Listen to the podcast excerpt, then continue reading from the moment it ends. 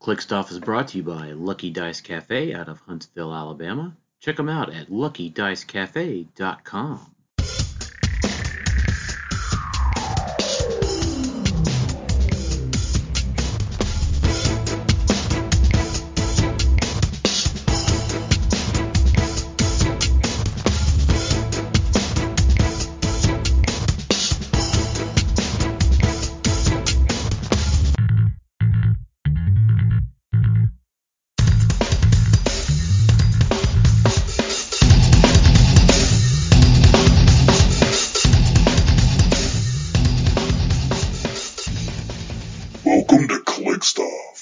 Hey everybody, welcome to ClickStuff today. This is your host Daniel Powell speaking. Just want to let everyone know, ClickStuff is brought to you by TrollandToad.com. Find HeroClix new and old at TrollandToad.com, the world's largest HeroClix retailer. Save 5% off your order of HeroClix when you use coupon code ClickStuff at checkout. Merchant and pre-order items do not apply. Shop TrollandToad.com for all of your HeroClix needs. And of course, coming up this month is Black Friday. TrollandToad.com's Black Friday sale starts Friday, November 29th at midnight Eastern, and we'll have tons of great deals on HeroClix items, so check them out Black Friday weekend for great deals on HeroClix. And also, if you enjoy what ClickStuff does for y'all, bringing the podcast and the YouTube channel, check us out on patreon.com/ClickStuff and consider giving us a support. $1 and above gets you entered into our monthly giveaways. $5 and above gets you entered into our Discord channel and exclusive HeroClix training classes. So joining me today is Tyler Onslaught Spees. Hey, everybody. And no Jason this week, but we do have Jay, that's his actual name, Solomon, joining us.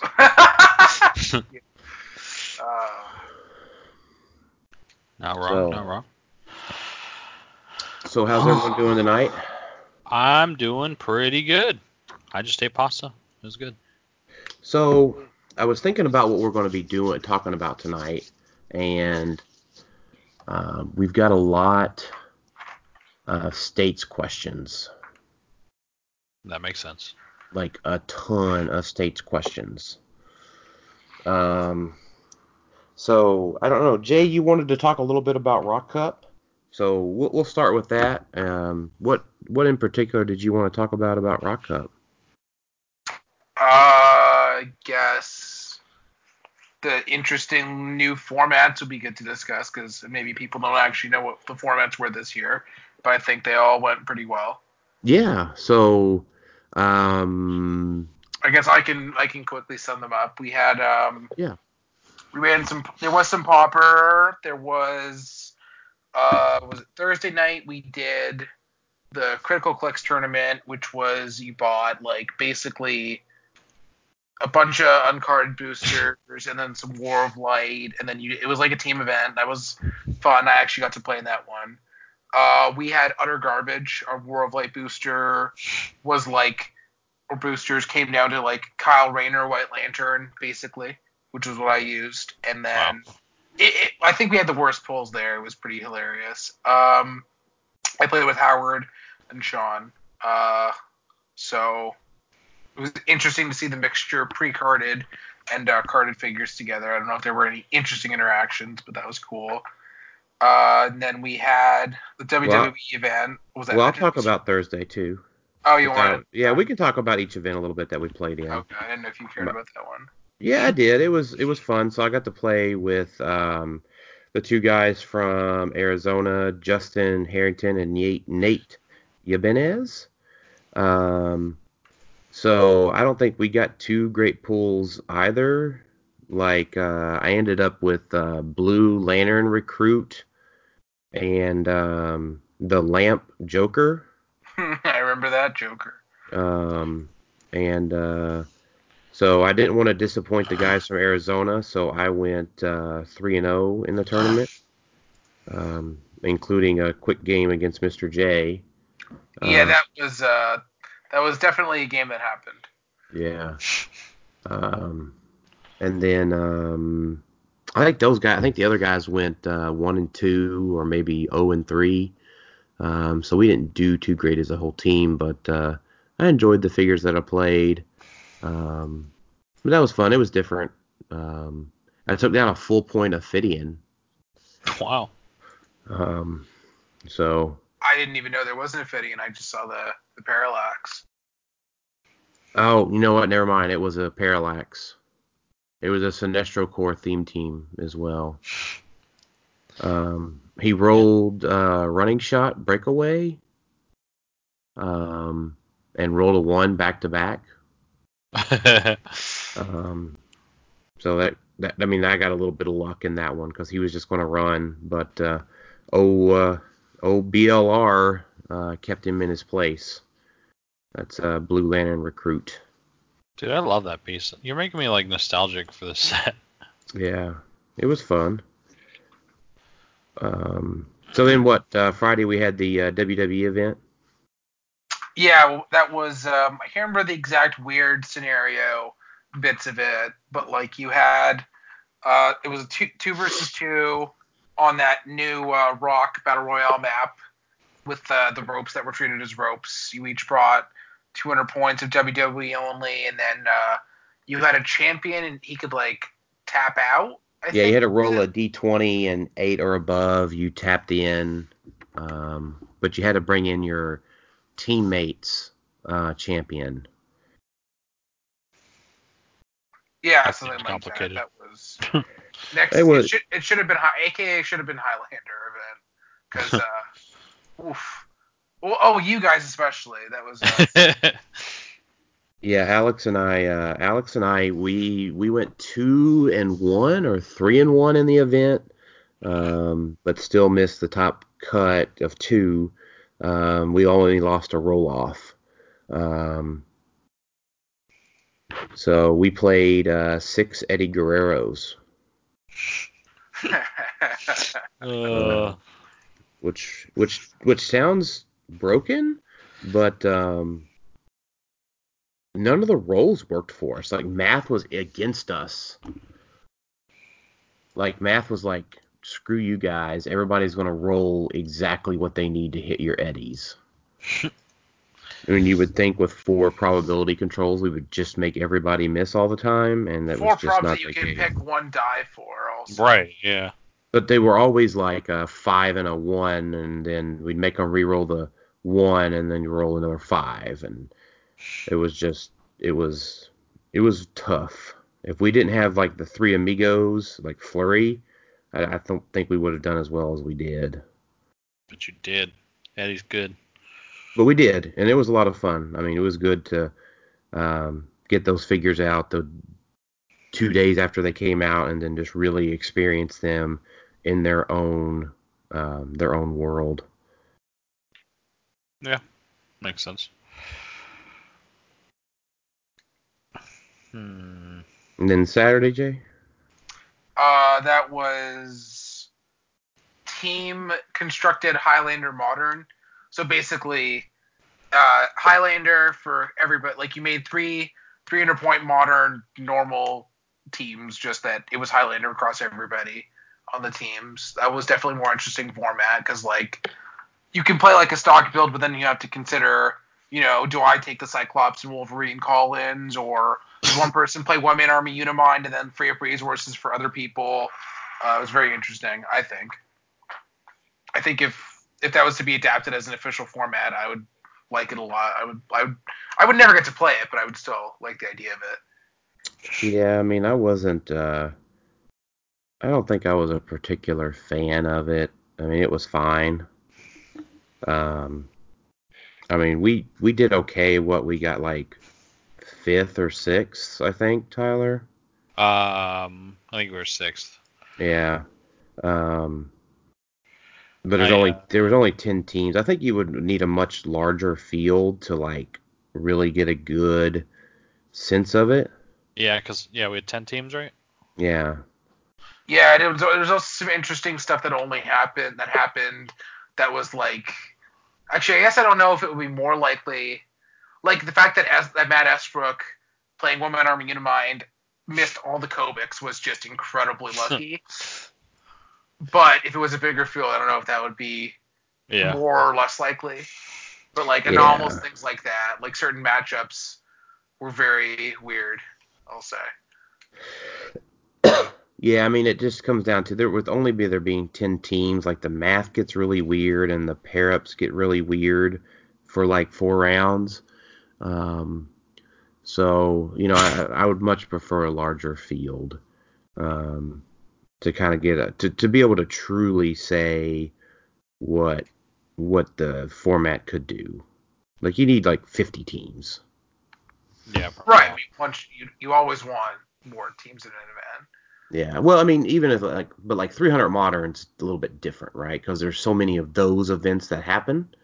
Right. Like, it doesn't feel like there are anymore, though. Well, I mean, there hasn't been since Worlds, but you know, over the summer and stuff, you know, you get a bunch of stuff that's going to determine kind of what the field looks like.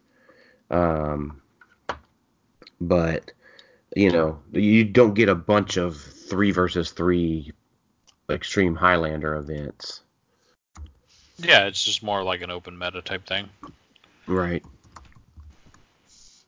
So, I think I was okay with our performance. We should have done Mojo and Cap Venom. Mm-hmm. Yeah, I was not okay with my performance. I played bad. I just did. I didn't. I was like 1 in 3, 1 in 4. I think we did 4 rounds, so 1 in 3. Yeah. Which is not stellar. But I beat Easton and Jalen, technically. So. What do you mean technically? They got 7th, and we got 6th. So I beat them. Yeah, that's how it works. Yeah. Right. Well, we placed higher. I beat them. That's, yeah. Oh, did Makes we perfect do 5 sense. Rounds? Did we do 5 rounds? Because round 1, we played the guys from Texas. No, it was 4 rounds to cut the top 4. Yeah, 4 and 4. Yeah, because we played the guys from Texas round 1, and then round 2, I played the monster build. I can't even remember, dude. You played Jason Coombe, probably the really big guy, really tall guy. Jason Coombe. Yeah. I remember that. And then it was funny because like. He was playing monsters, and like, I mean, it was Rob. His name was Rob, and I'm like, I go into it and I'm like, huh, what's the one team that I have practiced against? Probably more than anyone. More than anyone on this planet, probably. And like, you're welcome. You know, I'll just say that. And in fairness to Rob, he did a good job playing it. It was just he was no whale man. Then what was it? Round 3, we went against the guys from North Dakota. Man, like, you have a better memory than me. Yeah, because that was when you played against the Mojo Cap Venom of Calder's. Oh, yeah. And then I played against Black Adam, and then Alex played the Stealth Sentinel. Man, I'm just remembering how poorly I played in this tournament. Yeah, most of my games were done pretty quick. Mm. The Black Adam game came down to a full health Uni versus Black Adam. And then he went Flurry Steel Energy on Black Adam and hit Uni twice. Oh, wow. And knocked him onto Running Shot Pulse Wave. Oh. And I was like, well, let me just go to 13 attack, 5 damage, and solo target Pulse Wave your Black Adam. Man, Uni is still disgusting. And then round 4, we had played against the guys from Arizona and Hobbit from Colorado. Yep, I do remember that. Yeah, because he played Vulture, and then he came over and killed my Dark Phoenix. And then I sensed out of his attack with Uni and obliterated his Vulture the next turn. That was the first game I won that day. Yeah, I'm aware. Yeah, it's not my finest day. It's fine. We had fun. That was all that mattered. Yeah, I did. It was fun. It was different. And then we decided that wasn't enough for us. So that night we played. So I guess I should say so you had played Wales with Onslaught, and then I played basically. I got to play Uni 5.0, but I guess I played like Uni 5.1. So I was playing Blue Phoenix with the Doom Buggy or Spider Mobile, and I didn't think that there would be a lot of Kovac zero rings in the math. So I was like, I need to play a Dark Phoenix, but I didn't bring one. Oh, yeah. So I was like, well, let me go up here and buy a booster, and then I'll pull a Dark Phoenix. No, I was just going to buy one booster for Dark Phoenix. But then when I was walking towards the shelf of boosters, my eyes tunnel visioned on two boosters. So then I bought the two boosters. The first booster was a Wendigo, and then the second booster was a Dark Phoenix. Oh, that makes me sick. So I'm up to 16 Wendigos at the moment. God. That's... I mean, it's good. Wendigos, you should have 16 if you can. I don't think I'll ever play 16, but I like them. Yeah. Yeah. So then, so poor Jay. Jay, you did get to play that night. Was that the one where you beat me? Or that was the second time you beat me that weekend. Yes. I didn't keep count or anything. So we had a full 300 modern qualifier. Yeah, it was just a yeah, I ended up basically I didn't bring anything with me outside of what people asked me to borrow. So I ended up having to make do with what I could scrounge from Adam's factory sets and stuff that Adam otherwise happened to have, basically. Adam has clicks? What?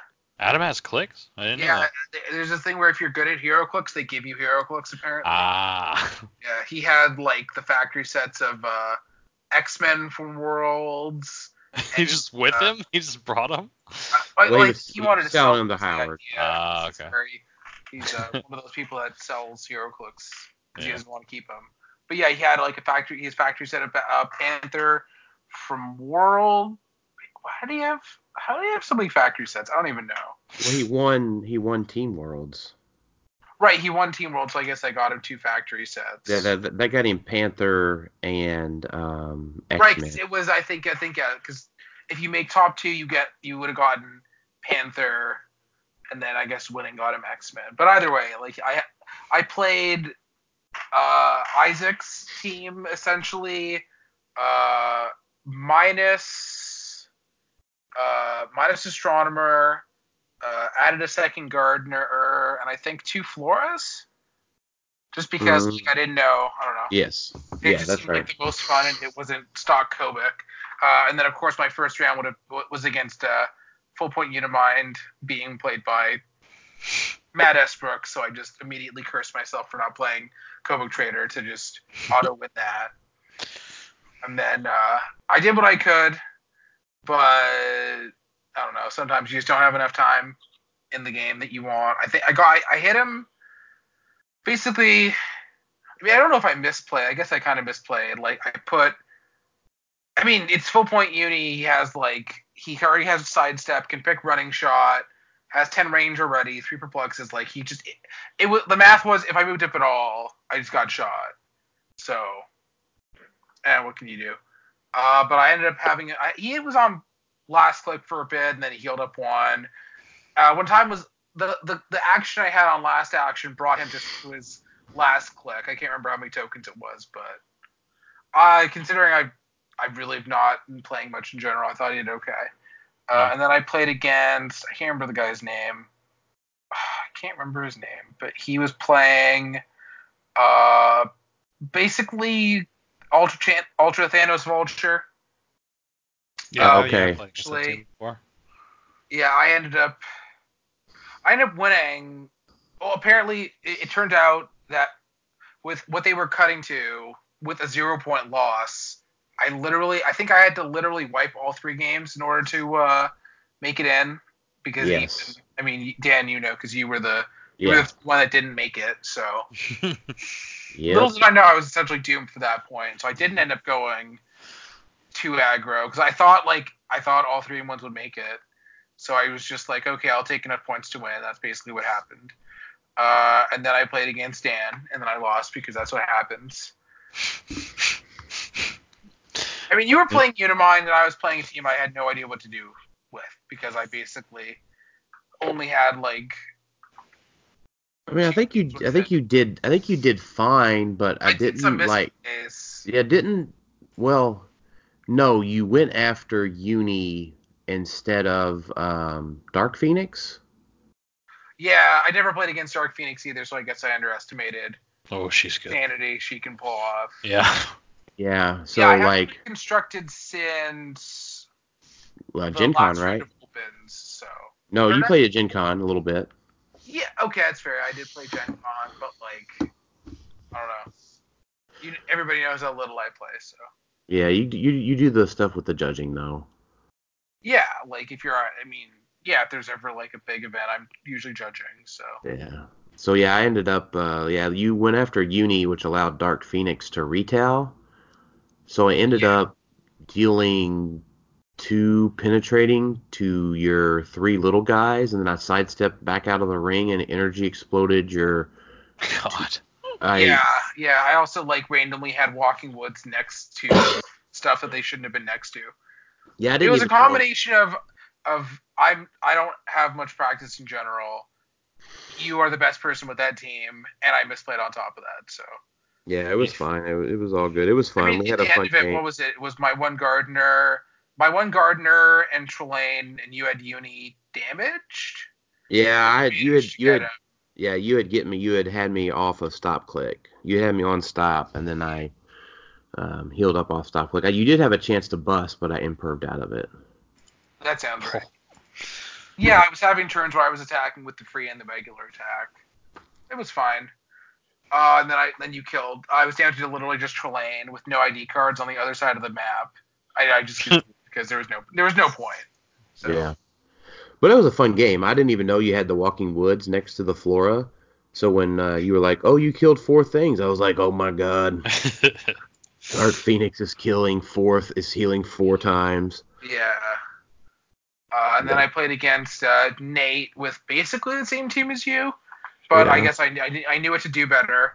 Like, I did switch some stuff out. Like, against you, because you had the Venom symbiote, I managed to get rid of it with a Cyclops call-in.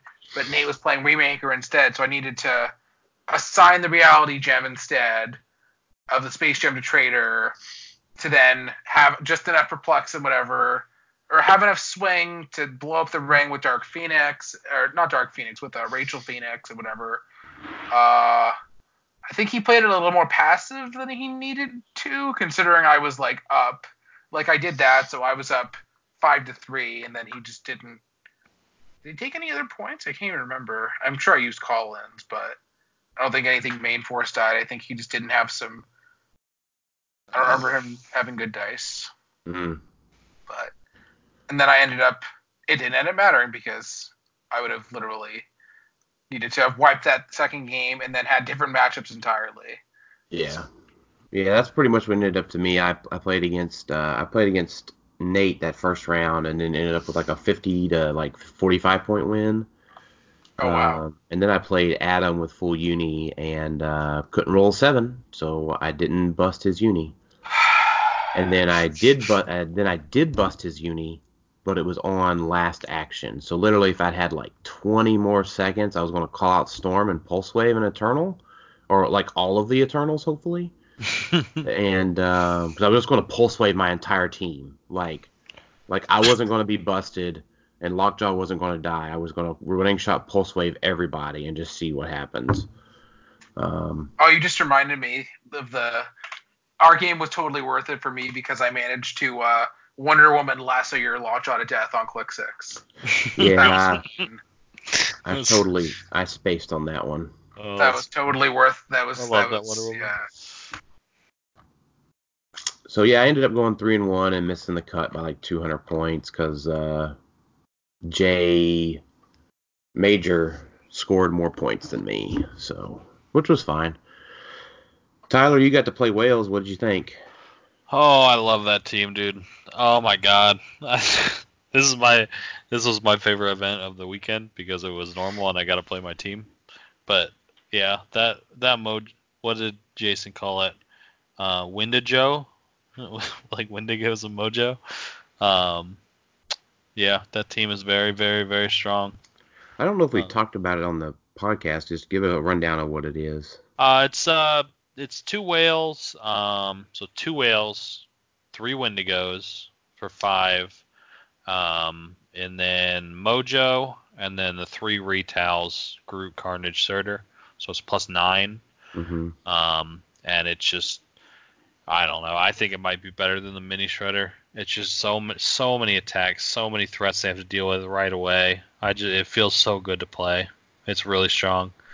And I was undefeated. Going into the final, I was 3-0, and then final round I ran into Adam Friedman, who was playing full uni, and I had not practiced against full uni with this team, nor had I teched anything in. And it wasn't. I mean, I have a chance to beat him, but it's not a great chance. I just have to rush him and then hope I roll high on the first attack. I have one outwit that I have to use, and then I go, and I didn't do it. And then I obviously still made cut because I was the top table and I lost, but I still made cut. And that placed me in 4th seed, so I got to play Adam Friedman again. The same team and pretty much the same result. Ran at him. Didn't hit the attacks I needed to, which, like, to be fair, I'm not likely to hit. Yeah.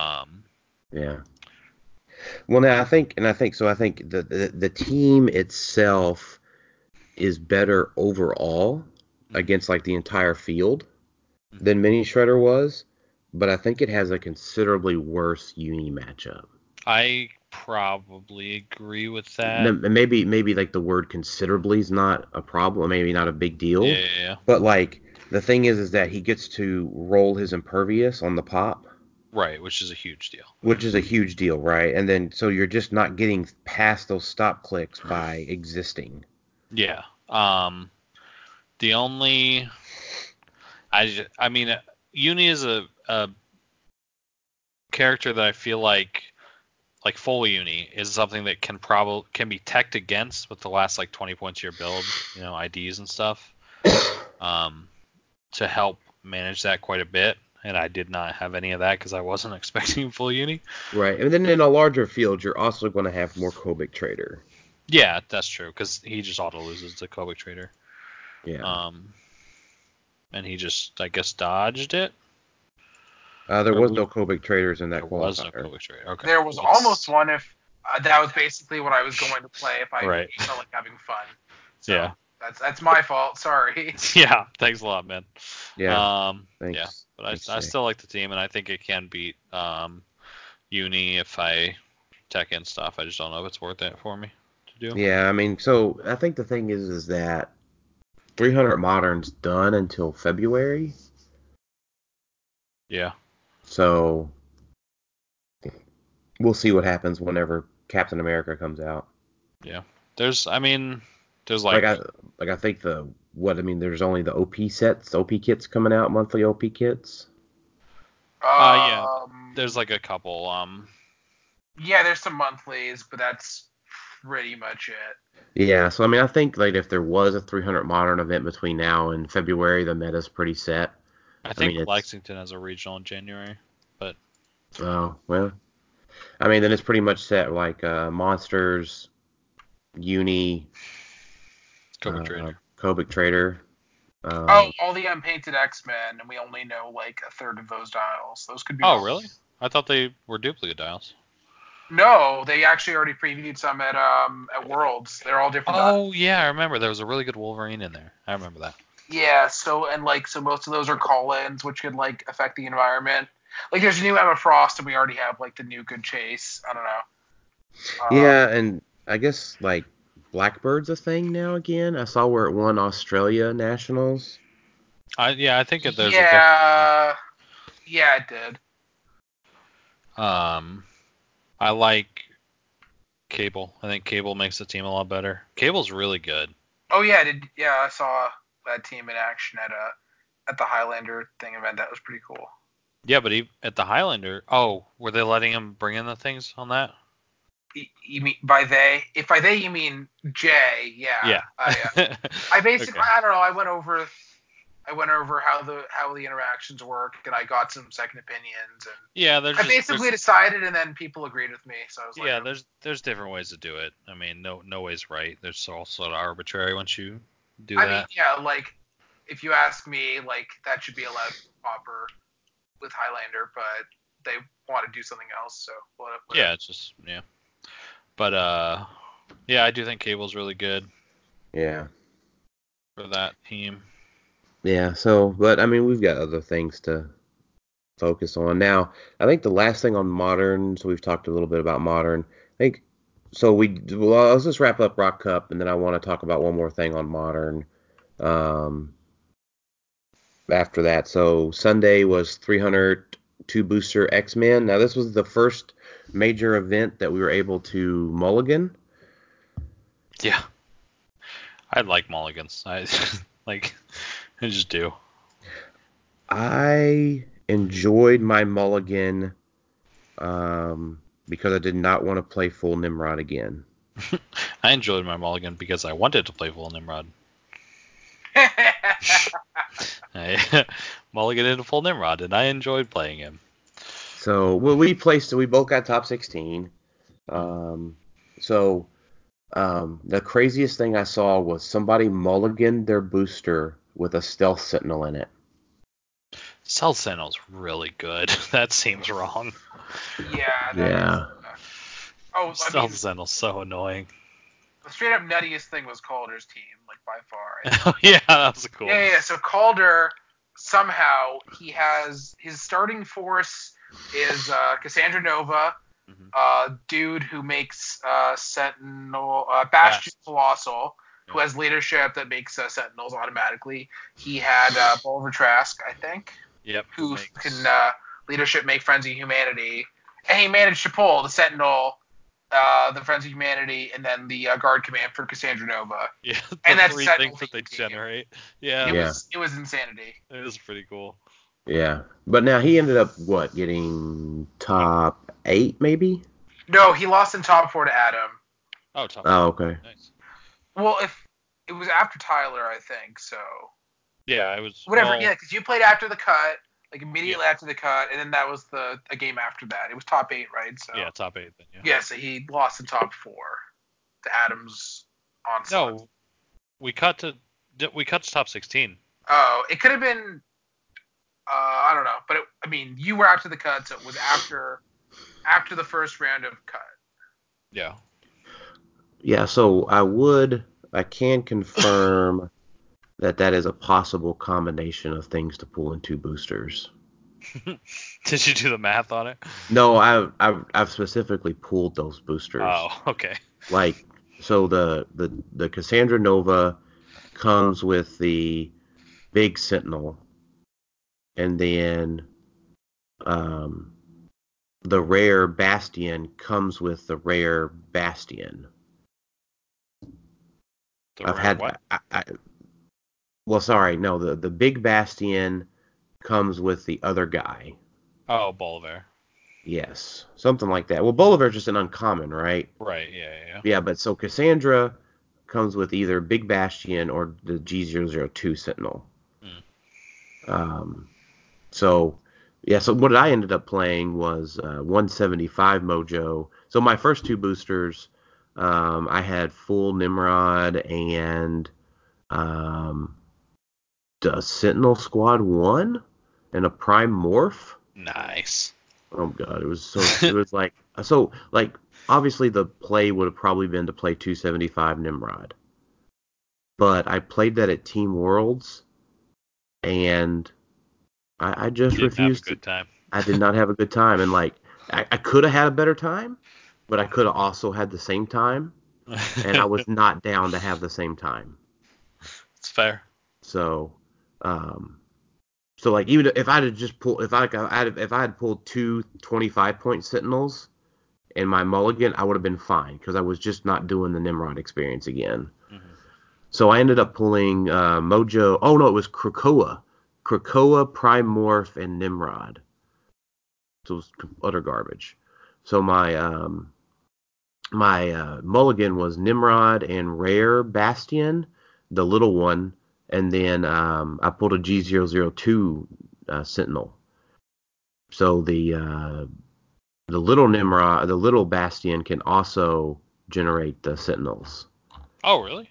Yeah. So I had a lot of fun with those two guys.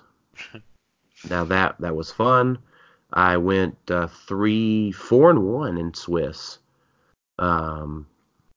With that, I lost to I lost the only team I played with Pogs. I lost to. Pogs. So he's got a trait that's called Prime Sentinel Sleeper Agents. Once per turn. Oh, the Onslaught. No. The red Onslaught that J Major played, the big Onslaught. Yeah, that's what I mean. Yeah. Yeah, once per turn, when an opposing bystander is KO'd, you may roll a D6, 4 through 6, generate the same bystander. I generated like 4 of the, red Onslaughts, the soldier guys. No, they're just Sentinels.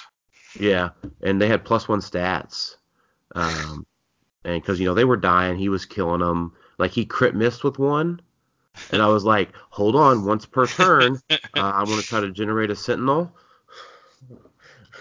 Man, that's fun. And it was fun, but it did not help me because that was my first loss of the day. Yeah, apparently that thing's good. Yeah. He did really good with that, yeah. Jay rocked that thing out all day. I was talking crap about it. I stand corrected. Yeah. Tyler, what was your two boosters, and what did you mulligan for? First two boosters were, I think, not an Orange Proteus. It was... Sasquatch for the big guy, and then the other big guy was some trash. It might have been a regular Sentinel. Oh no, it wasn't. It was Onslaught. but I mulliganed it because there was nothing else good in the boosters, like at all. There was nothing. There was nothing to give like the mastermind. It was just bad. So I'm mulliganed, and I'm getting a Nimrod and a. Friends of Humanity, and just played that, and had a great time. It was real fun. I'm really upset with you. It's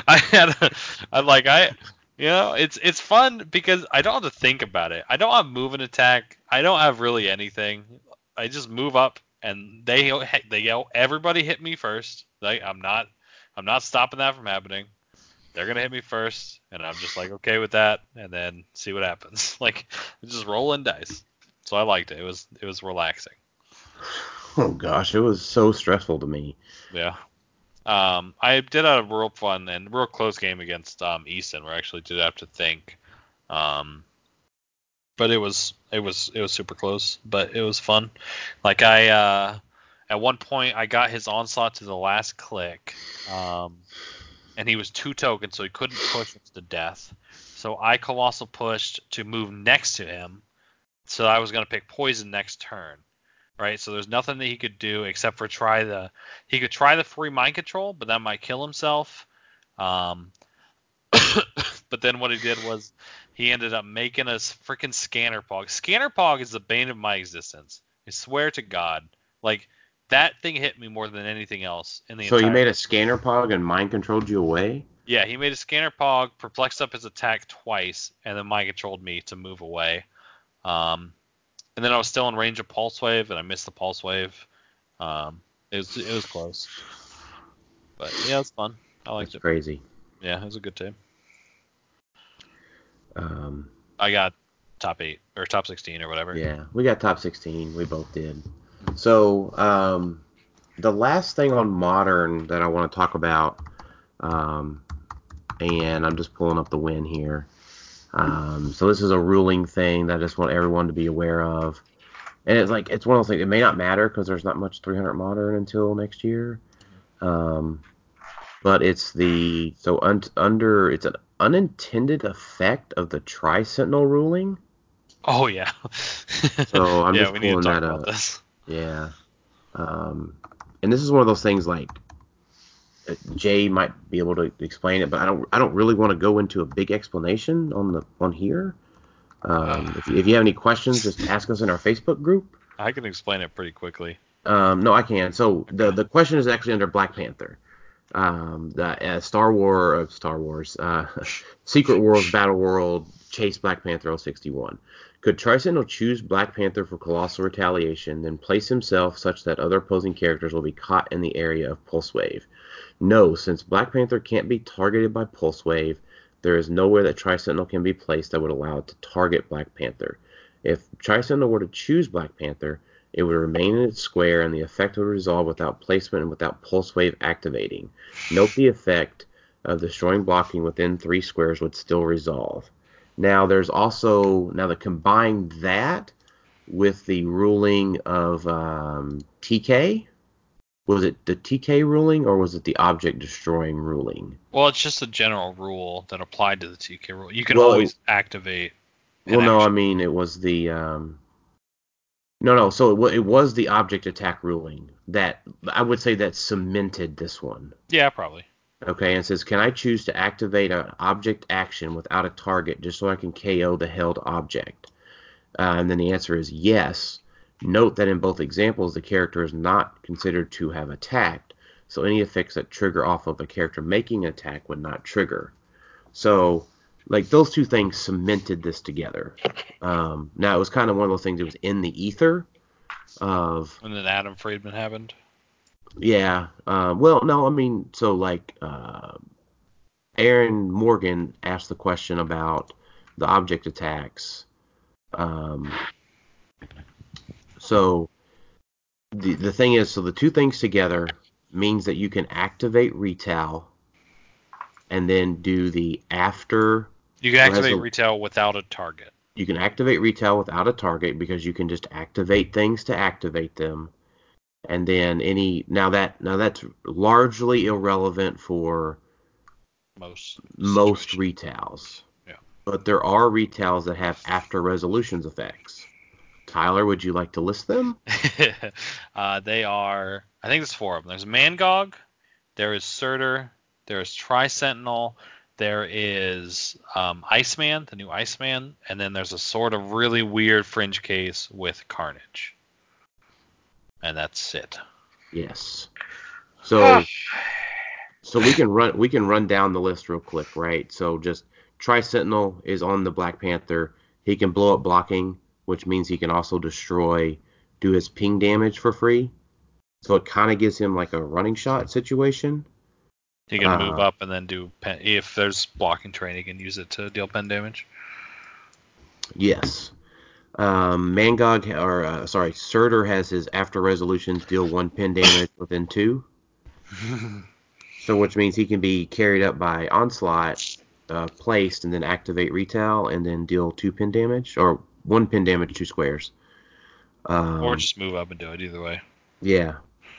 I like when he gets packed by Onslaught. I just picture Onslaught carrying the big red guy.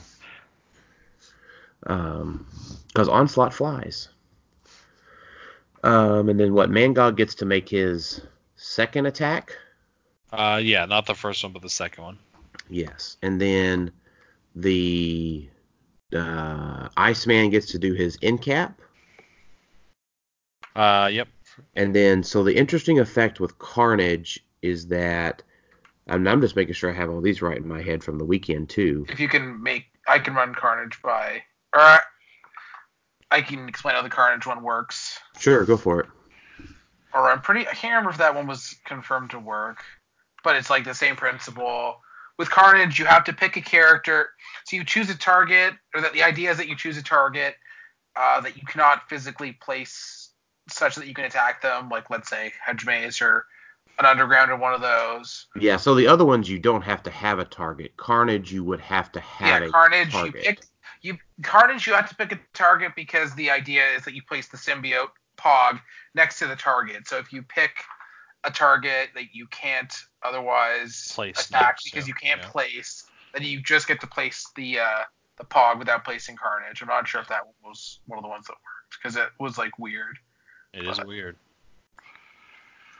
Yeah, it's a big deal. I mean, if nothing changes, Surtur and Mangog just got a massive buff. Like, yeah. I mean, Iceman Colin is just a thing that literally anything can call. Iceman Colin's just like really good. But yeah, it definitely buffed him. If only you could theme Surtur, or not, yeah, Surtur and Sentinel together, then you could just do like all the damage forever. Because that's what can Sentinel can proc it 3 times because he can move, sidestep, and declare the retaliation, so you can do it the 3 pen to 1. As long as you have the pen, yeah, or the blocking around him. I mean, you do because you have the 0 ring. True. That's some shit. So, but yeah. And he can carry around his buddy Surtur now and do it.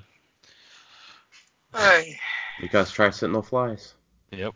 Whee! Ooh, that's fun. So, I mean, it just, I don't know. To me, it just is what it is. Like, play stuff with the, I don't know. Like, if I let you get your Mangog that close, I probably deserve it. Yeah, but there are definitely times when Mangog just, like, you miss him. Well, maybe you don't. You're a uni player, so you don't miss anything. Typically, no. Yeah. I mean, I miss Mangog a lot. Yeah, I mean, I have missed Mangog. Sure. No, you don't miss Mangog because you just call it Chamber next to him.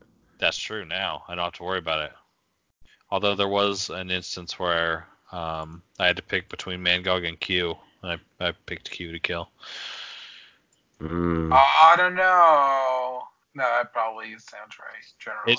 Just because my team, I'm never hitting if they have a Q. You're never... No, it's either you're never hitting and they have a Q. Yeah, but Mangog, like, he could kill stuff, but Q's just, I needed him dead, man. I hate that piece.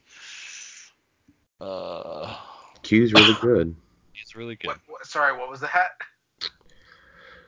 Q's really good if you're not playing against anybody with a 150-point main force character.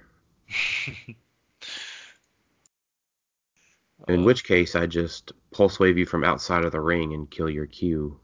Yeah, I'm pretty sure in our game, if I just didn't move Q, it just doesn't happen. Maybe. I mean, Uni can perplex that range up quite a bit. Right, yeah. But like, if I'm in the starting area, like we were playing on a mock time, so if I'm like in the starting area or just behind a piece, the patch blocking, like, I don't know, but. Yes, Q is able to be killed. If you couldn't pulse wave him, he would be insane. He would be even more insane. Yeah. I mean, I have Mojo. Yeah, I mean, I've killed every Q that I've played against with pulse wave. It just has not been a problem. Like the rest of the team's been a problem. Like I've lost to a Q before, but Q himself wasn't a problem. Like, forcing me to go kill Q was not a problem. Right. No, but it's also, like, not a problem for them either, because no matter what, Q is almost certainly getting you his points worth. Yeah, like, even if you have a game where you are like, wow, I wish I used those 30 points better, like, something's wrong. Yeah. Right. Yeah, I'd agree with that. So, all right. Well, that's how them rulings work. Mm-hmm. So let's just go down our questions and talk a whole lot about Popper. Yeah. So I think we all get to play in one event. At least I'm playing one this weekend. Yeah, mine is next weekend. I'm judging this weekend. So are you not judging, Jay? No, I'm not judging Ontario. And you can't make it to any of the other ones because Canada's huge. Yeah. There's like a 1% chance I can make it to New York State's on Saturday at WNY Gaming, which is a really good store. I would recommend anybody who can make it to that event does go. I had a great time at the States, the past States. That was fun to watch. I watched that one on stream. Oh boy, that was a game. Is it in Rochester or Syracuse? I forget how close you are to that. I don't even know what municipality it is. It's just WNY Gaming or Or message Weston Steiner on Facebook if you. I'm not gonna give out incorrect information. Yeah, no, you're fine. I'm with you. But so our first question comes from Giordano. He says, "Can I win with a WWE team plus flexing?" I don't think you need the flexing. So, by definition, no, because Flex Mental is not legal in the format. No, so there's either like he either says right bicep flexing, but I also mentioned on the last podcast that the biggest thing in Popper is flexing with your expensive neoprene maps. So, yes, I would say it is entirely possible that a WWE team on the King's Tomb could wreck face. So you're telling me that I have to play. I had to switch my team because the team that I have does not want to play on my King's Tomb blood map. Correct. That's what you're telling me. Damn it. Yeah, possibly. What do you guys think about WWE and Popper? I mean, I'm playing a WWE figure as of right now, so there you go. It's obviously good in Popper. It's probably better in Popper than in Modern, I would say. So. Well, there is no more Modern. We're just talking Popper. Then yes, it is. There's good. I may have underestimated the set. There's good figures in there. I think Eddie Guerrero, I feel like, is probably one of the standouts because everything he does, but also the fact that his dice manipulation. I mean, his prob is the closest that you get to dice manipulation. In the format, like it makes Nimrod matchup better because if you roll, if you roll a 6 and a 1 and you're like, oh, well, let's turn that 1 into another 6 or whatever, or hope to roll, like that can help. Or if you're just playing One Man Army Juggernaut and he rolls like a 1 and anything else, you're like, oh, well, let's try for another 1, like that sort of thing. Yeah, that's pretty huge against One Man Army's dice manipulation. Yeah. And, I think it's probably, I mean, if you're playing a non-theme Good Stuff squad anyway, like, there's probably at least one wrestler who will do something your team wants to do. Mm-hmm. I would agree with that. I really like some of the WWE guys in the set. And for Popper. I think someone will make a splash in Modern, but that's just that's to be seen. Yeah. Like I don't have any ideas. I'm just they'll be there at some point. They're flat rarity. Pick them. Everybody's asking like, what's the must-have WWE figures?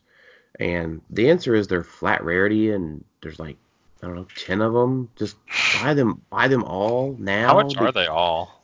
I think they're 8 MS. They're at 16. They're 16 singles and the 2 starters. I think MSRP is 8 for the individuals. Mm-hmm. Like, I can say right now, like, I'm literally looking at them. I personally bought the ring starter, and then, because I wanted the ring, and I wanted the map, and the singles I bought were Macho Man, Eddie, Big Show, Undertaker, Andre, Triple H, and Kane, just because... Like they are either fun or they do something I really like, and just the ring seemed necessary. Yeah. And the maps are interesting and very different, like the fact that there's all the obscuring. So. Yeah, I mean, I think the maps like you got to get both starters because of the ring and the maps.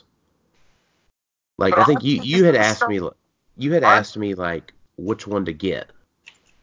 And I'm like, well, you just get both starters because you want both maps. But aren't the maps just kind of redundant to each other? Or, like, really close, and it just feels like they're redundant? Maybe? I don't know. Now you're making me question it. The question is if they're on H2 maps. Yeah, I don't know about that. No. Well, they each have the one... that has a lot of obscuring, and they each have one that is, like, indoorsy. I remember looking at the one from the ring starter, and it just felt like this is an indoor map that doesn't have something particularly interesting right now. And I can't remember what the the non-obscuring one on the other one was, but I mean that's fair. I'll give you that. They both have good figures. I think they both have figures that you can't otherwise get. Like I think the Rock and Sock has Shawn Michaels. You can't otherwise get him, and Charlotte Flair in the mixed match. Well, mixed match has Finn Balor. That too, and the ring. Yeah. So, and then like at a minimum, I think you have to buy the ring starter, especially because the ring is the only, or it's one of the few special terrains legal in Pauper, and I think it's by far the best. Double agree. Like, it feels wrong that you have to buy, like, that there's only, like, this one thing that it just feels like if you're not playing it, you're kind of at a disadvantage. Wrong, yeah. Mm-hmm. It's kind of like the how the tank was when it released. Not that bad, but, like, the same concept. If you're not playing this, you're probably wrong. Yeah. I would definitely agree with that one.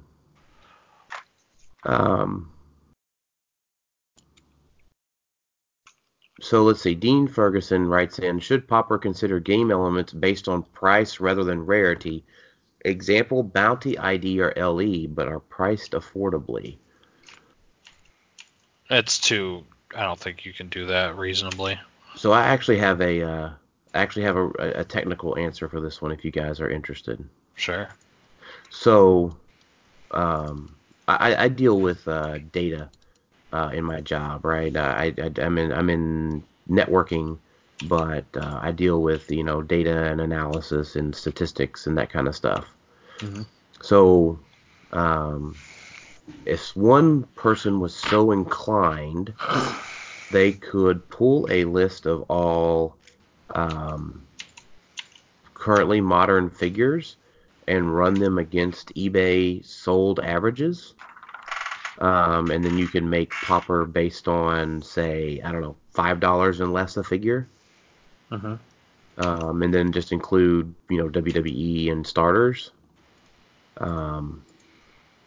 And then, yeah, so, like, Flexman Tallow would be able to be played in Pauper. But if no one's willing to make that commitment to developing an app and providing the data, then, no, I don't think it's really that it will be done. It's so inconsistent, though, because, like, what? You could play Raven from Rebirth, but not Shazam? Right, yeah, and... Yeah. I think you have to regardless of what the raw numbers tell you, you have to make it accessible. Well, and even like making that change would fluctuate the prices of things, right? Rares who weren't expensive before are now expensive because of that, you know. So I don't think that would work really. Well, maybe you set it for like a month. Like, beginning of the month, here's your set for the month, or every 2 months or something. Right, yeah. But then, like, what if they get rid of Highlander, and then that makes prices fluctuate? Yeah. But then it's illegal for Pauper, so then it goes back. It could be done, but I just feel like it's messy. Somebody would need to invest a lot of time to make that that's even not slightly consistent. Yeah. So probably not. Yeah. So, yeah. So, I mean, technically there's a way to do it and do it correctly. But it's not particularly likely. More effort than it's worth, probably. Yeah. Ryan Starr writes in, what elements do you think a top-tier Pauper team must include, i.e. based on available ID cards? Are they necessary? Is Outwit on the build necessary? I don't know if we know if anything's necessary yet, just because we haven't really played it. I can't think of anything really that's necessary. I would say the only thing that is necessary is one of the maps with no blocking. Yeah, I would agree with that. That's like number one. And then I think number two is outwit is more prevalent as a need, as being able to be used, right? So like in modern, would I say an outwit's necessary? You could probably get by. Yeah, there's a lot of teams you can't outwit, so it's not really useful. Right. But... yeah, like I think Isaac's team was all unwitable except for Gru? Yeah, but even then, like... Okay, you outwitted a Groot. Good job. Right, exactly. Well, I'm saying it was functionally all immune. Right, yeah. Right. So, like, outwit may not be... I wouldn't want to use the word necessary, but if it fits into your build, then yeah, absolutely include it. Yeah, it's just... yeah, there's a lot of, like, against Juggernaut, outwit's not really, useful. But the map is useful. Yes, yeah, the map is very useful against Juggernaut. That is definitely, if you do not have an open map, you are wrong. Right. So probably just real quick, let's just run down the maps with no blocking. Galador Metal Arena. Yeah, Galador and the Metal Arena. Those are two of the most accessible, but those also have elevated, which may be a problem for mobility on some teams. Possibly. But there's the wrestling ring maps. I don't have blocking. Rock Strange Day at the Park is one, I think. Yeah, so I'm just talking about I'm kind of going from most accessible to least accessible. Oh. Okay. So, I didn't say that, so but you're fine. The wrestling ring, I think one of the wrestling starter maps doesn't have blocking on it. I don't think... yeah, I think both of the obscuring ones don't have it, but definitely I'm pretty sure the one with the ring has no blocking. I think the only terrain on that map is the obscuring. Right, and then the wrestling ring buyable map from The Rock that was $15 doesn't have it. And then what's the sports arena? Or what's the one that you always... Settle it on the canvas. No. What's the one at Tyler you always played? Oh, Sporting Arena. Sporting Arena. It has four squares of blocking, but that's kind of irrelevant. Yeah, but they're so for Juggernaut it doesn't matter because they're all so far right. Apart. And then you've got we talked about the Galador Promenade and the Metal Arena, and then you've got the Pal Farm, which my personal go-to map. And then Strange Day at the Park as well. Yeah. And then I guess even like... so those are relatively accessible maps. You can just buy Powell Family, right? Like on whatever website. No, you can't buy the Powell Family Farm. It's a win. Oh. That was out. Yeah, but there's like some other ones that like the train yard. There are some that have very, very, very few, but right, literally zero.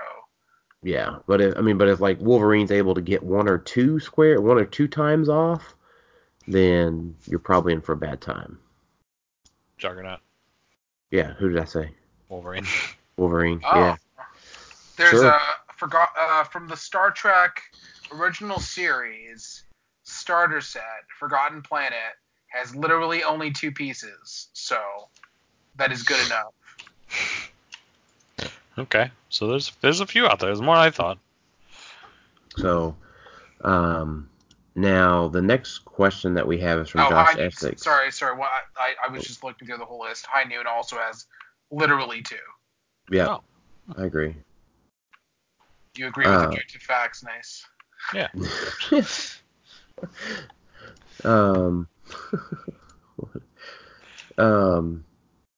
So Josh Essex writes in, what maps do you think are going to have the most impact on states? So the wide open ones, but then I think we've talked about that a couple times on the podcast, is it's really the closed up maps that are going to be a big deal.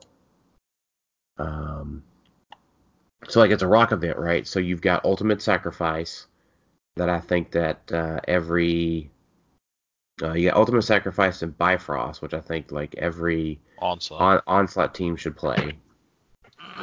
Plus the Skull map, unless you know. Right, and then the Skull Camp map bonus. Now, what I would say is it's important to note that if you're playing Onslaught, you should play the Bifrost, especially if you face a blob.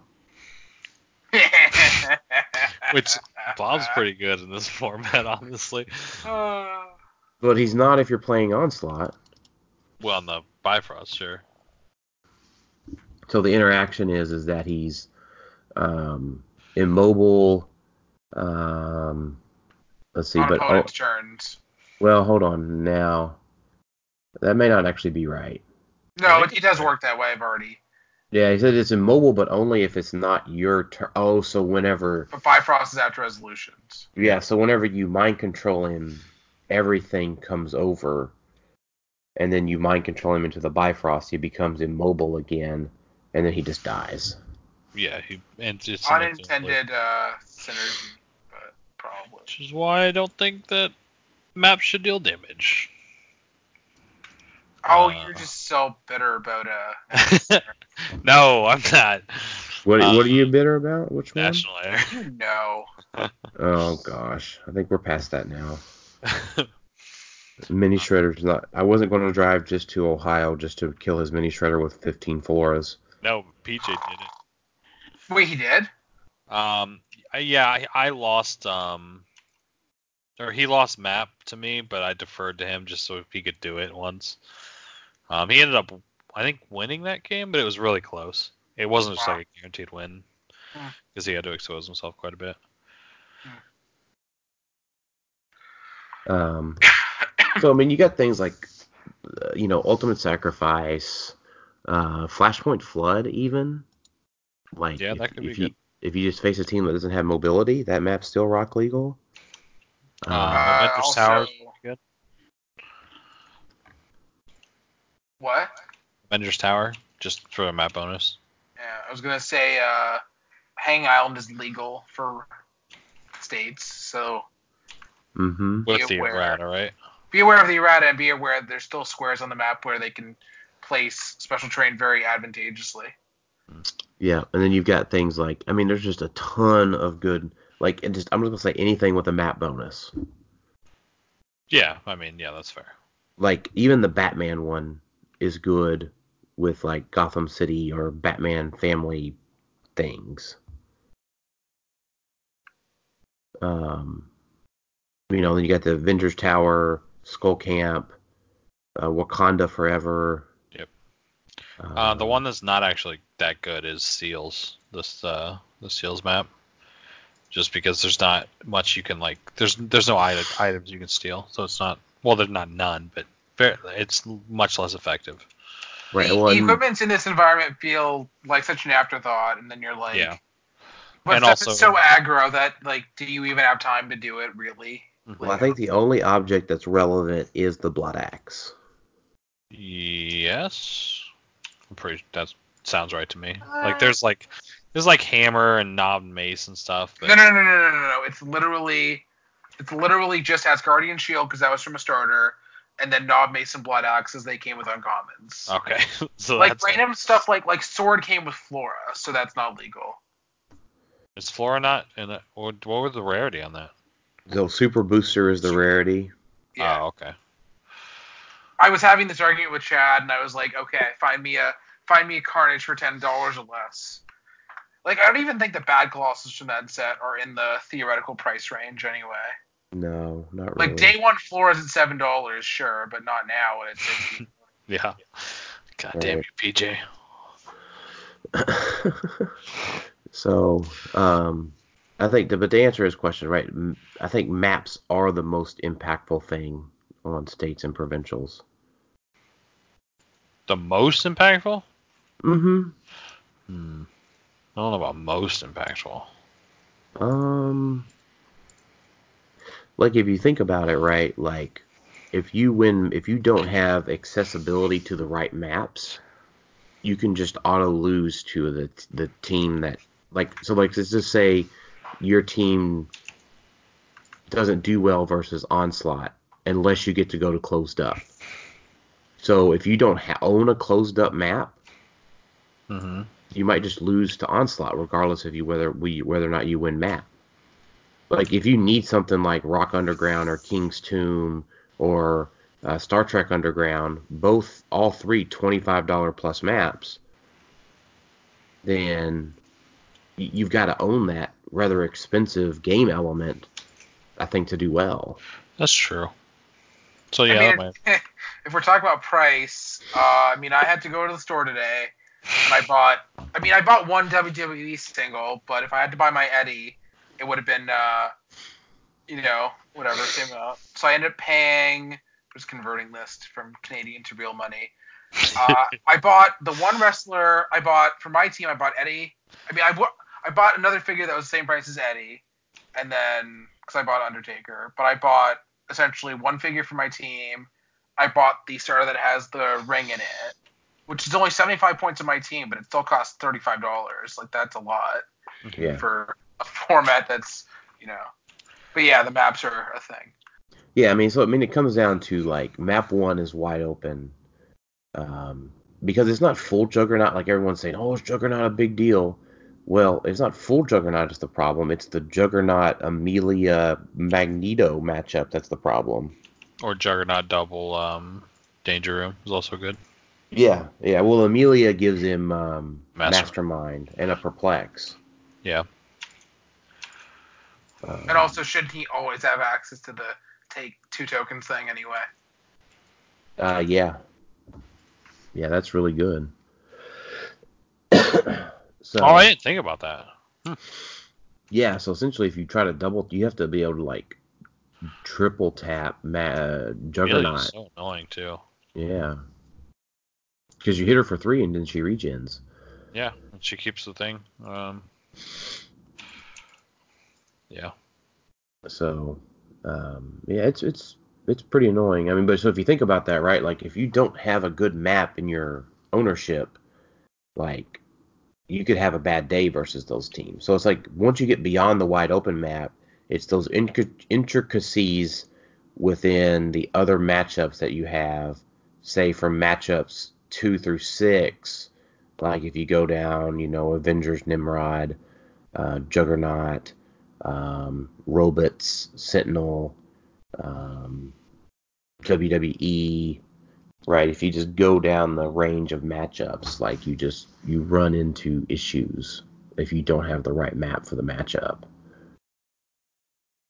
Yeah, that's fair. Right, which may not be such a problem in like full modern, because Cyclops shoots through things, Jean Grey flies around, Storm blows up blocking, Astronomer shoots over everything.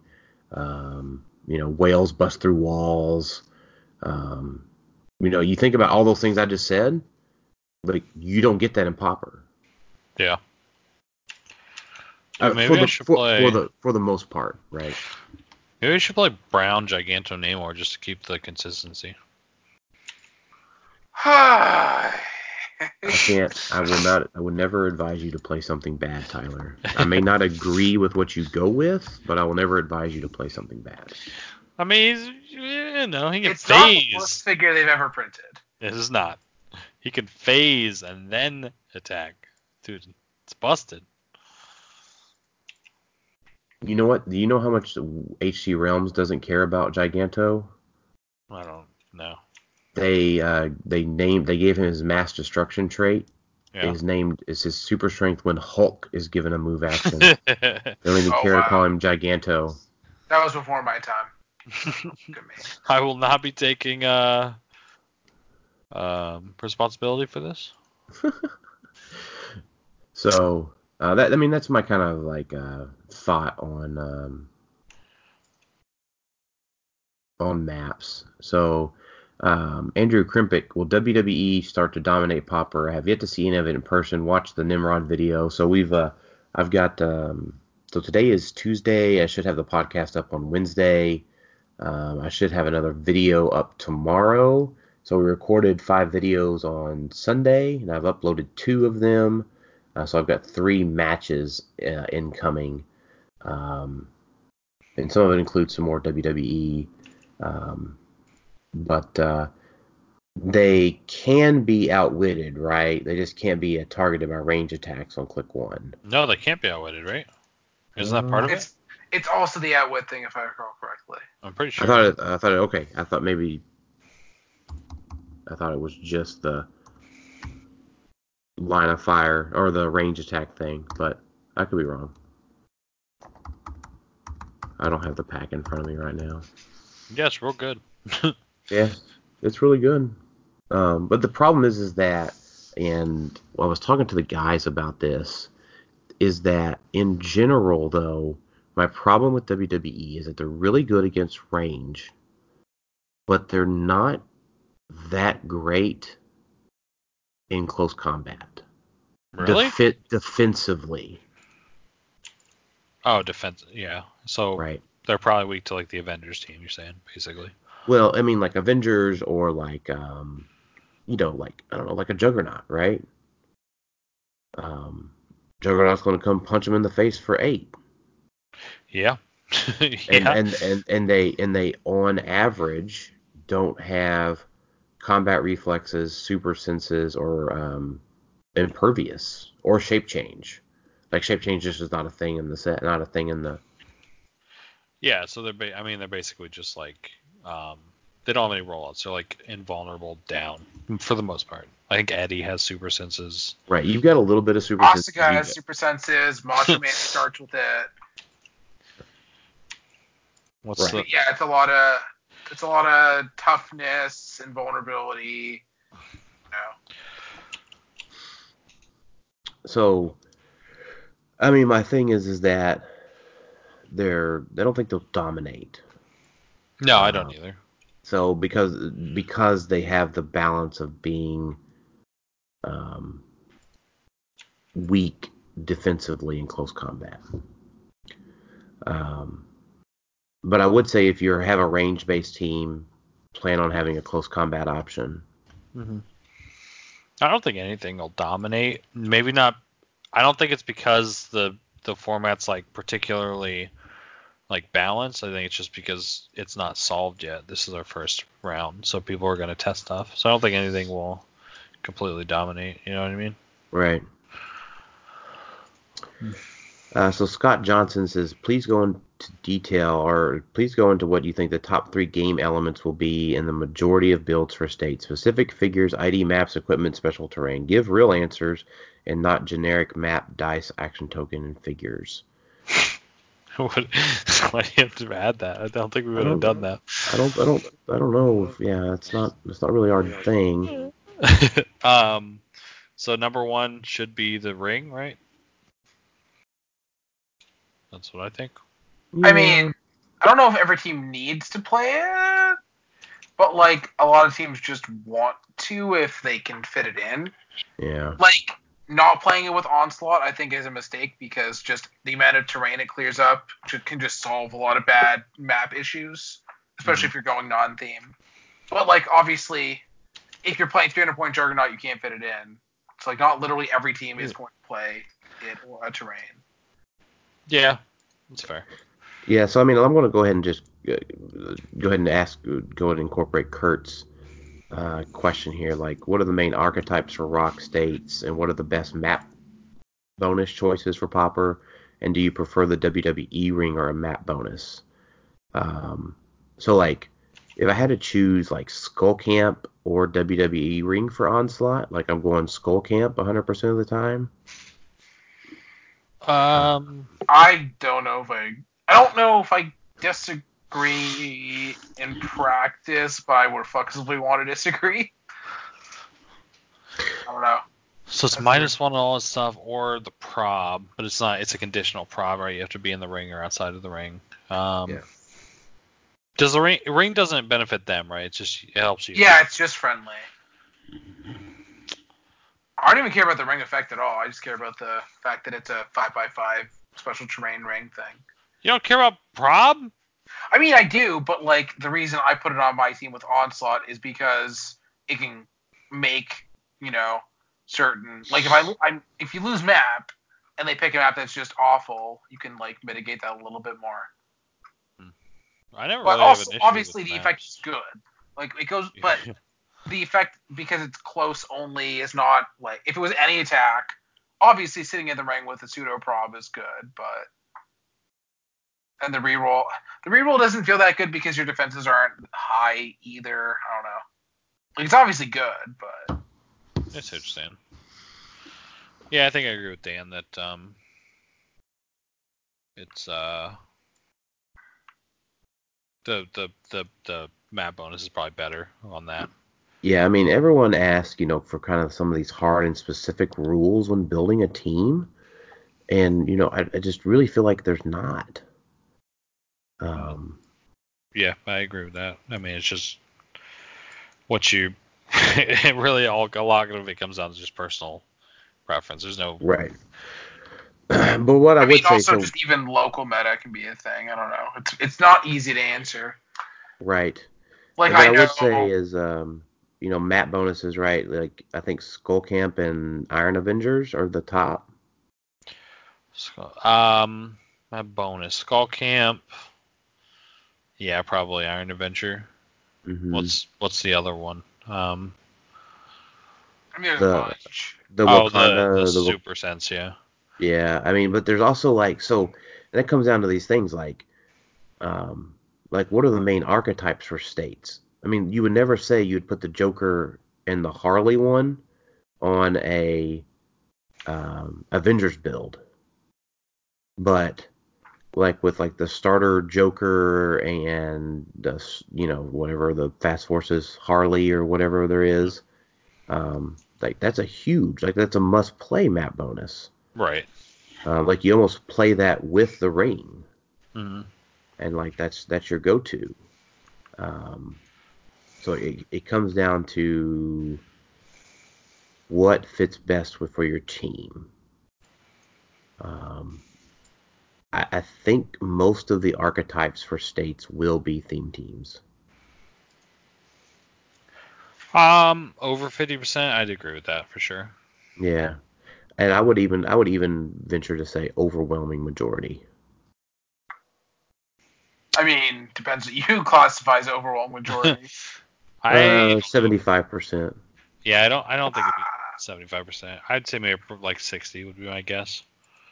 I think it differs between weekend one and weekend two. Like, I feel like you're more likely to see the One Man Armies weekend one, but then they don't do well, so then weekend two, then you get the 75%. So I can kind of agree with that. Yeah. So I think, you know, that'd be the ranking of map bonuses. Special terrain, I think, is WWE ring, then Doom Buggy, then Shield Car. Yeah, but nobody's playing Shield Car, right? Yeah, but Shield Car is like a bottom three, like way down there. Yeah. What does it do? It blows up when it's KO'd, and that's it. I don't even think it has. I don't even know. Is it the one that rolls? No, that's the start car. Yeah, I think Dune Buggy just does the same thing until it dies, and then Shield Car has an explosion effect. Yeah, I don't know why you'd play Shield Car. It's not like it's any cheaper. No, they're all 5 points. The Shield Car might actually be 10. No, they are. I think the Star Car is the only one that's more than 5. Oh. The special terrain on that one is the deal 3 damage, so it's the Deadpool jet. Okay, now that's it, right? Yeah, that's probably bad. Yeah, I mean, it's not absolutely worthless. But you'd play the other two, right? Well, how hard is it to get to that click? I don't know.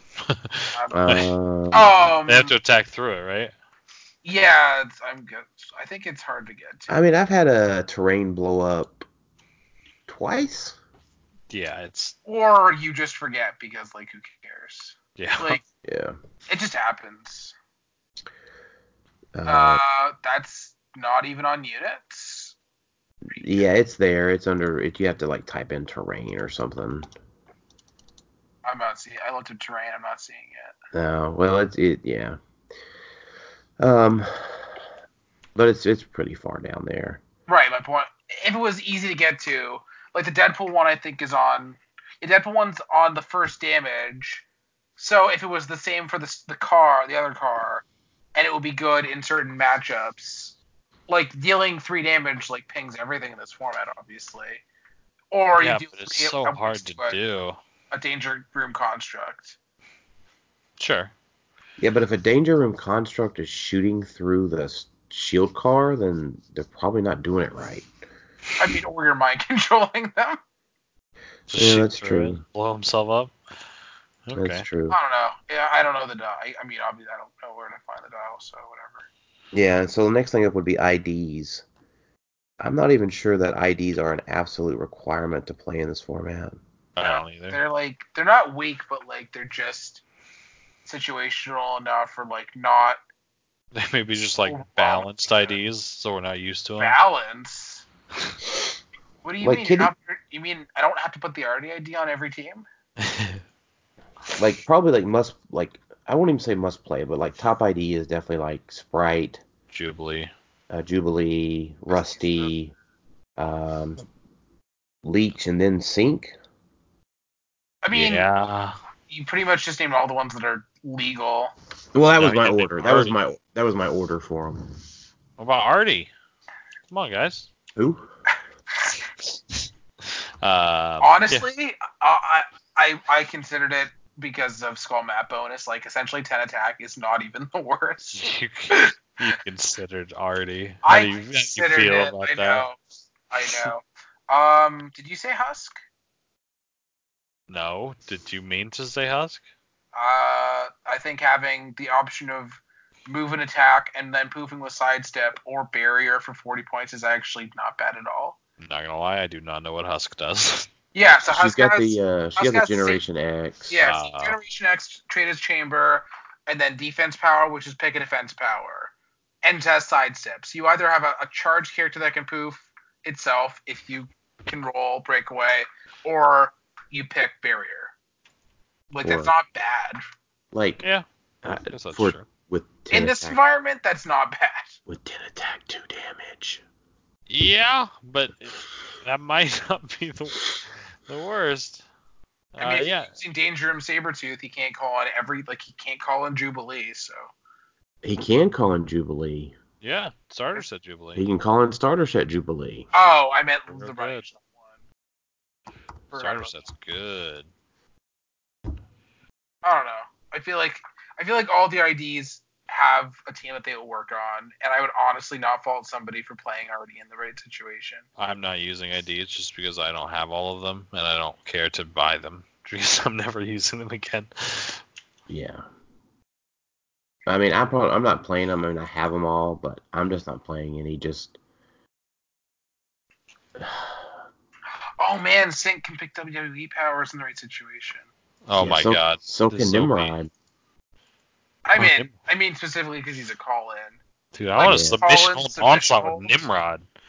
That sounds awesome. Submission hold on a Juggernaut? That sounds fun. Yeah. That actually happened in practice tonight with Sam. Mankind submission holded Juggernaut, so I couldn't run. No, that's too good. That's my favorite sentence. Yeah. Or like a WDBE figure putting Nimrod in a submission hold. Yeah, because also they hilarious. Say bigger size because there are no bigger sizes in WWE. Yeah, you just submission hold them down. So I think that's what we've got for Scott and Kurt's question. Popper Avengers versus Popper WWE. Who wins? Avengers, right? I mean, yeah. Really? Are you thinking about this? Yeah, I mean, why? Because they run up and punch him to death. But they only punch him twice, and then they get like 3 amigoed in the face. No, there's 3, right? There's Medusa, there's Hulk, and there's Crystal. Crystal, yeah. I'm sure they have the empower from something, right? Well, I mean, yeah, if you carry up an AIM guy. Yeah, they got perplexes. But I don't think that they're only one-shotting maybe one of the guys. They're not. I mean, with all three attacks, they're killing something, right? One thing, and then like Eddie Guerrero triple flurries them to death. Well, then they would probably focus Eddie Guerrero, right? But then the Undertaker like tombstones Crystal to hell. I don't know what those words mean. There's no Hulk Hogan, but you can submission hold to Hulk. Ha! Good one. Wow. Yeah, I just think that once they run up and kill something, they're just winning at that point. Like they're ahead, you know. I'm kind of off the Avengers. Is WWE theme a thing in this format? I don't see it. Like WWE theme? Yeah. I guess the question was vague, but. Yeah, it's absolutely a thing, I think. I guess the Grand Entrance makes up enough for the no taxi or limited mobility. Oh, yeah. Grand Entrance is legitimately crazy good. Yeah. I am playing around with based around that mechanic alone. Yeah, I mean, so, like, if you play... Watcher Pan? Well, no, I mean, you can turn one, if they broke first turn immunity, you can have a WWE figure throw a light at their starting area with Grand Entrance and Onslaught. I think the math is just, yeah, I think with Grand Entrance and Onslaught, you can get a Lockheed Energy explosion into the starting area, I believe. Yeah. I don't even think you need Onslaught to do that, right?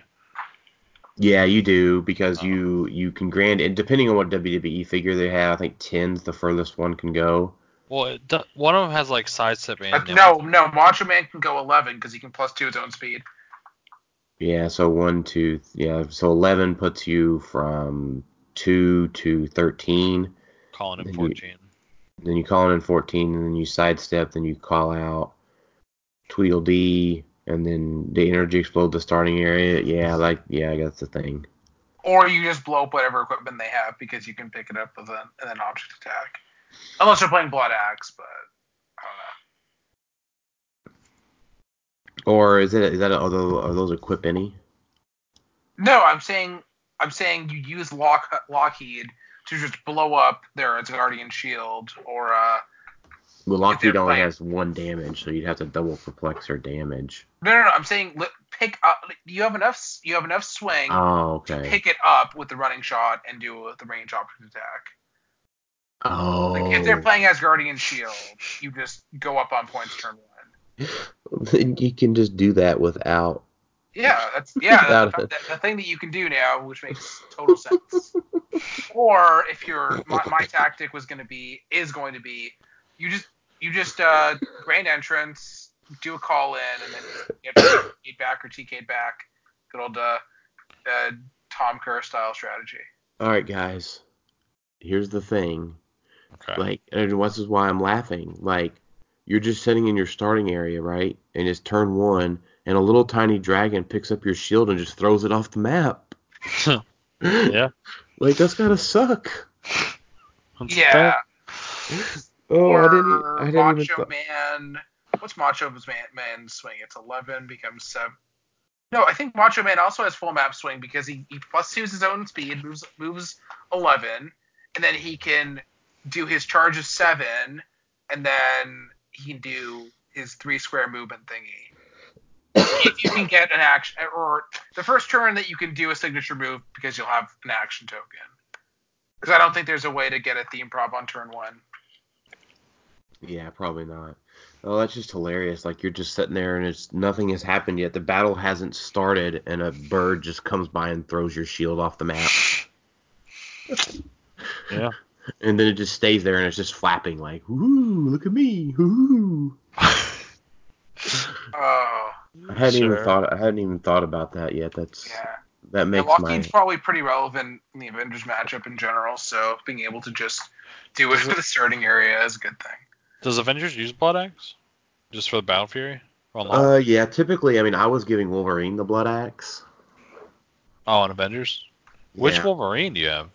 The Regenesis and the Beast in the same set has it, I think. Does it make the team, though? It can. I haven't really been feeling it that much now that I've started playing Onslaught again. Onslaught's the truth.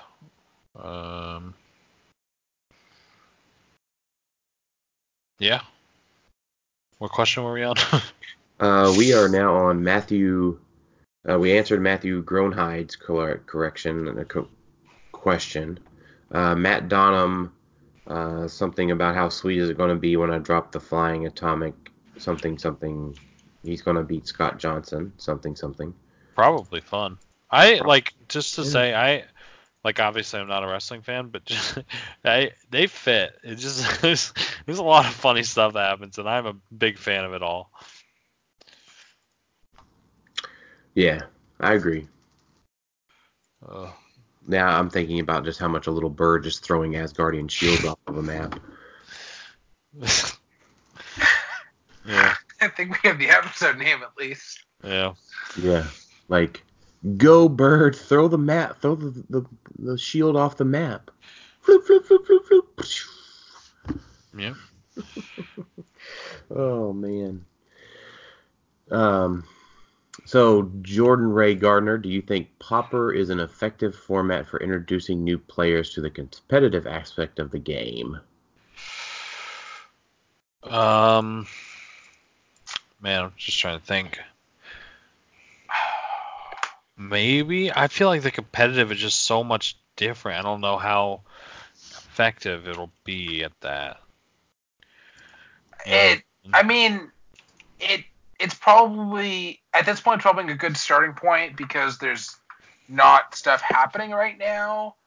And then you can gradually get them into full modern by the time we have full modern.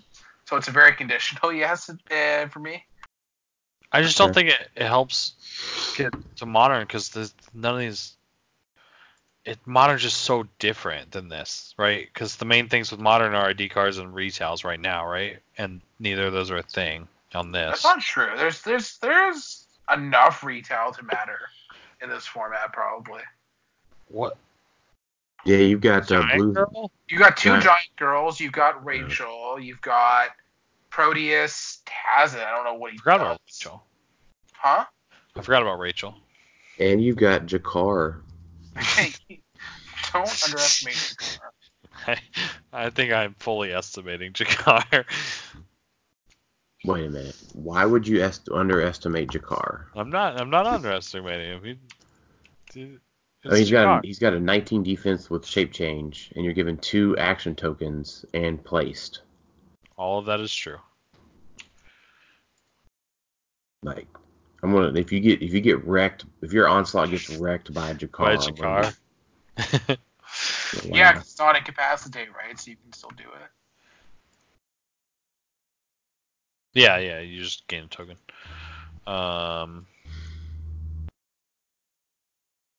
Yeah. So the next half of this question is, if you were to create your own ideas to introduce people into the game, how would you do it? Oh man. So the way that what I think about this is like as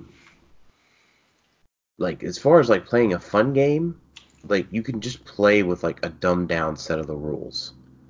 Like, Hulk smash Superman. Let's have fun and roll dice. Like, that's pretty... Yeah, you don't have to introduce them to everything right away. Right. But now, if you're talking about how to introduce people into competitive, gosh, that's like... It's like the question is, it's like one of the things that I look at when we've added people to the team. It's like, do you have a desire and willingness... to put in the work to play competitively, because it's a lot of work to play at a competitive level.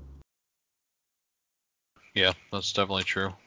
I mean, you have to be good at forecasting and planning out your opponent's next turn and what they can do and what they can reach, what you can reach, and what's good pieces, and obtaining good pieces for the most part.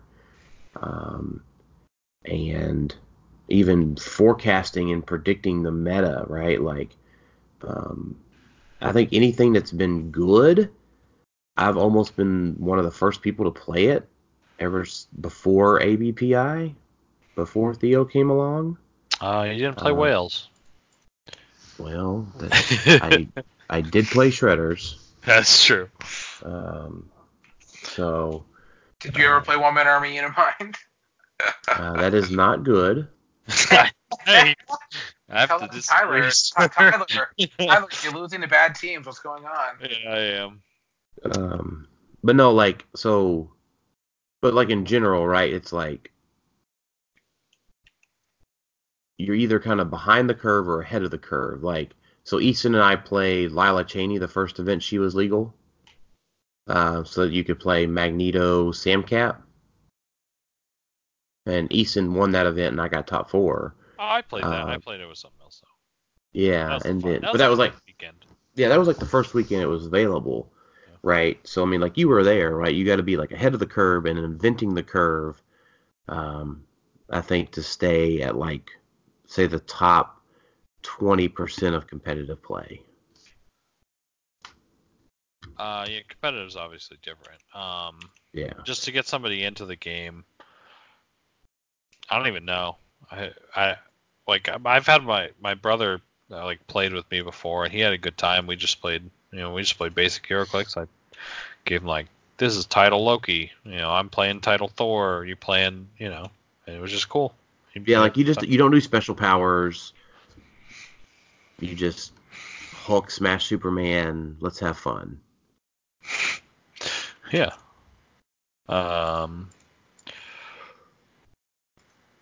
Yeah. So.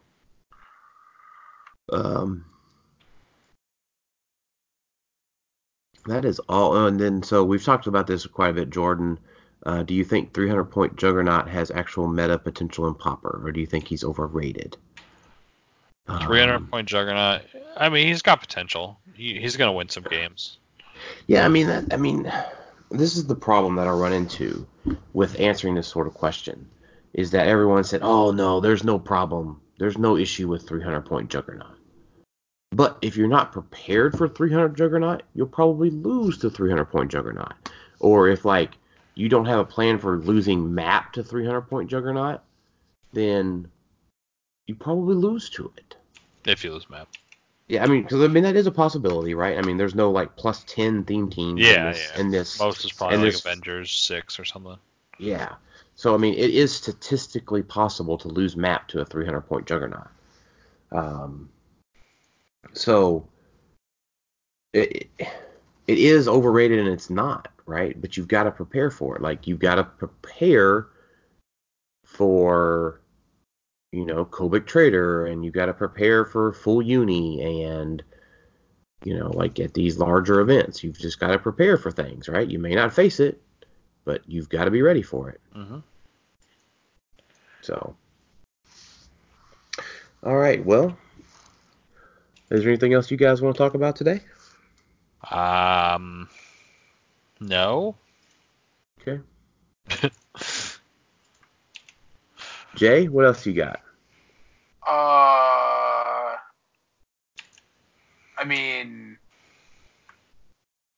Did you talk about the dial card thing? Oh yeah. Oh, you know what? We didn't. You can look at the back of your opponent's card. It states. Does anybody here not think it's not a big deal? Not think it's not a big deal. Does anybody here think it is a big deal? Because I don't think it matters at all. If I recall correctly, I don't think Dan cared. No. I don't care because now I don't have to memorize dials. Yeah, I think that memorizing dials was one of my strongest assets or whatever you want to say. And I don't care. I think it does slightly even the playing field because people who are new, it gives them a sort of an edge up. But honestly, and I don't mean to sound insulting, but they're not going to read it because it's the same thing as asking for judges. People don't ask for judges when they don't understand stuff, so they're not going to ask for the card. And I'm begging people to ask a judge. Just do it. So if you're unsure, look at the card. Just do it. RTS. Yeah, people, if I have, weird special powers and I offer my opponent my cards, I will more often see them not take the cards and then be like, wait, what? They do what? I'm like, oh, you could look at the card. Yeah. Like, I feel like that's just going to happen more. Or people are just going to not look on principle because that's how some people are. Yeah. Or... I mean, I've gotten to the point where I just tell... Like, at every game at Rock Cup, when I was playing Surtur, I was like, are you aware of this ruling? And then they'll say no, and then I'll explain it, and then they won't believe me, and I'll call a judge. That happened like 2 or 3 times. Like, just because I know... I don't know. Yeah, I mean, so I think the thing is we hadn't had a podcast talking about that ruling, so given that the goal of ClickStuff is to have no surprises. But you know what, and I get, and so I get the other, I do get the other side, where it's like, I want to surprise them with a big Hulk click. Like, oh, you hit Hulk onto his 13 attack, 6 damage. Like, that's fun. I mean, I get it, that's fun, right? And if that's fun for you, then play that at your local store that away, or play that at your house that away. Nobody's stopping you. You know, like competitive, except for the fact that you don't have to memorize dials anymore. Right, so but you do. Yeah. I mean, you still do, right? You still have to memorize dials because you're still having to come up with strategies versus those pieces. Yeah. So you are and you aren't, but so then it comes down to, does this affect casual? And like literally nothing rules wise affects casual. Yeah, because you can make up the rules in casual, right? Right, you can do what you want. Like, I've seen, like before, like I remember several years ago, before the Squadron Supreme ATA was a thing, and they still had like 2 or 3 of those guys out, like the judge at the venue I'd played at the time, that's no longer a thing, would say, oh, you can play the Squadron Supreme guys together. Yeah, just because it makes sense. Because it makes sense, right? And then it's like... Yeah, okay. House rules are fine for this situation, or just don't... You don't have to do it. Like, yeah, it might suck if your opponent does it to you, but nobody has to look at their opponent's card ever. Right, exactly. So... I agree with Nate White or other fringy people that, like, it affects playing fringe pieces slightly. See, I don't even agree with that. I think it affects... Well, it would. I think that it would affect him playing bad people. Like, not bad, but, like, not the top people. You know what I mean? I mean, like, it does matter. Like, no, I mean, like, I don't know. If he shows up to the first event with Nightshade, like, people don't know how long her dial is. Like, that is a problem. That is a thing that you do not have anymore, sort of thing. Yeah, like, I guess. Even if you know what she does, if Dan doesn't know if she's 5 or 6 clicks, it's, it's still a thing. But I mean, the thing is, if I don't know if she's 5 or 6, like, I'm just going to go ahead and sink 6 into her and see what happens. Right, but that could be strategically disadvantageous. So. Yeah. But my point is, it affects fringe pieces and like fringy strategies like 1%. So that is a valid complaint. Yeah. The only argument that I've heard that I actually like is what Scott said. It's just that Scott Crampton on his podcast said it's just a different game basically. I mean, like, the combat dial was originally supposed to hide from your opponent, but I don't even think that that's true because it's all been public information. It's just like you can memorize it or not. Less hidden information. Like, I used to play Yu-Gi-Oh. I don't know. I didn't like hidden information of like face down cards or whatever. Like, I like the fact that the only hidden information even before this was essentially like the dice rolls or what dice were going to be rolled, sort of thing. Like, I wouldn't say I like the game more because of it, but it's more in line with what I like about the game. Okay, that makes sense. I still don't think it affects competitive necessarily. So not to any great degree. Yeah. So. Yeah, I'm with you. I mean, you know what? If they change their mind and go back against it, then I'm fine with that too. I mean, it just, to me, it's, they're coming out with more board game stuff. They're trying to get into more segments of the market. So while I do have an opinion, right, like in general, like, I mean, if my opinion would matter, like in some matters, in some things, like, but my opinion overall is that I want HeroClix to survive. So if they think that they can make this decision to help them get into more markets and more people's homes, then I'm okay with that. So, let's round out with final thoughts. Jay? I didn't really have any. All right. Boo. Tyler? I'm just going to stick with Onslaught's good. Onslaught's really good. Yeah. He just is. Brother, let me tell you something. When that Onslaught gets Mr. Socko in his mouth, what's he going to do? Man, that's something. That is a thing now. Yep. And that's totally a terrible combination of wrestler promos. Thanks for listening to ClickStuff today. We'll talk to y'all next time. See ya.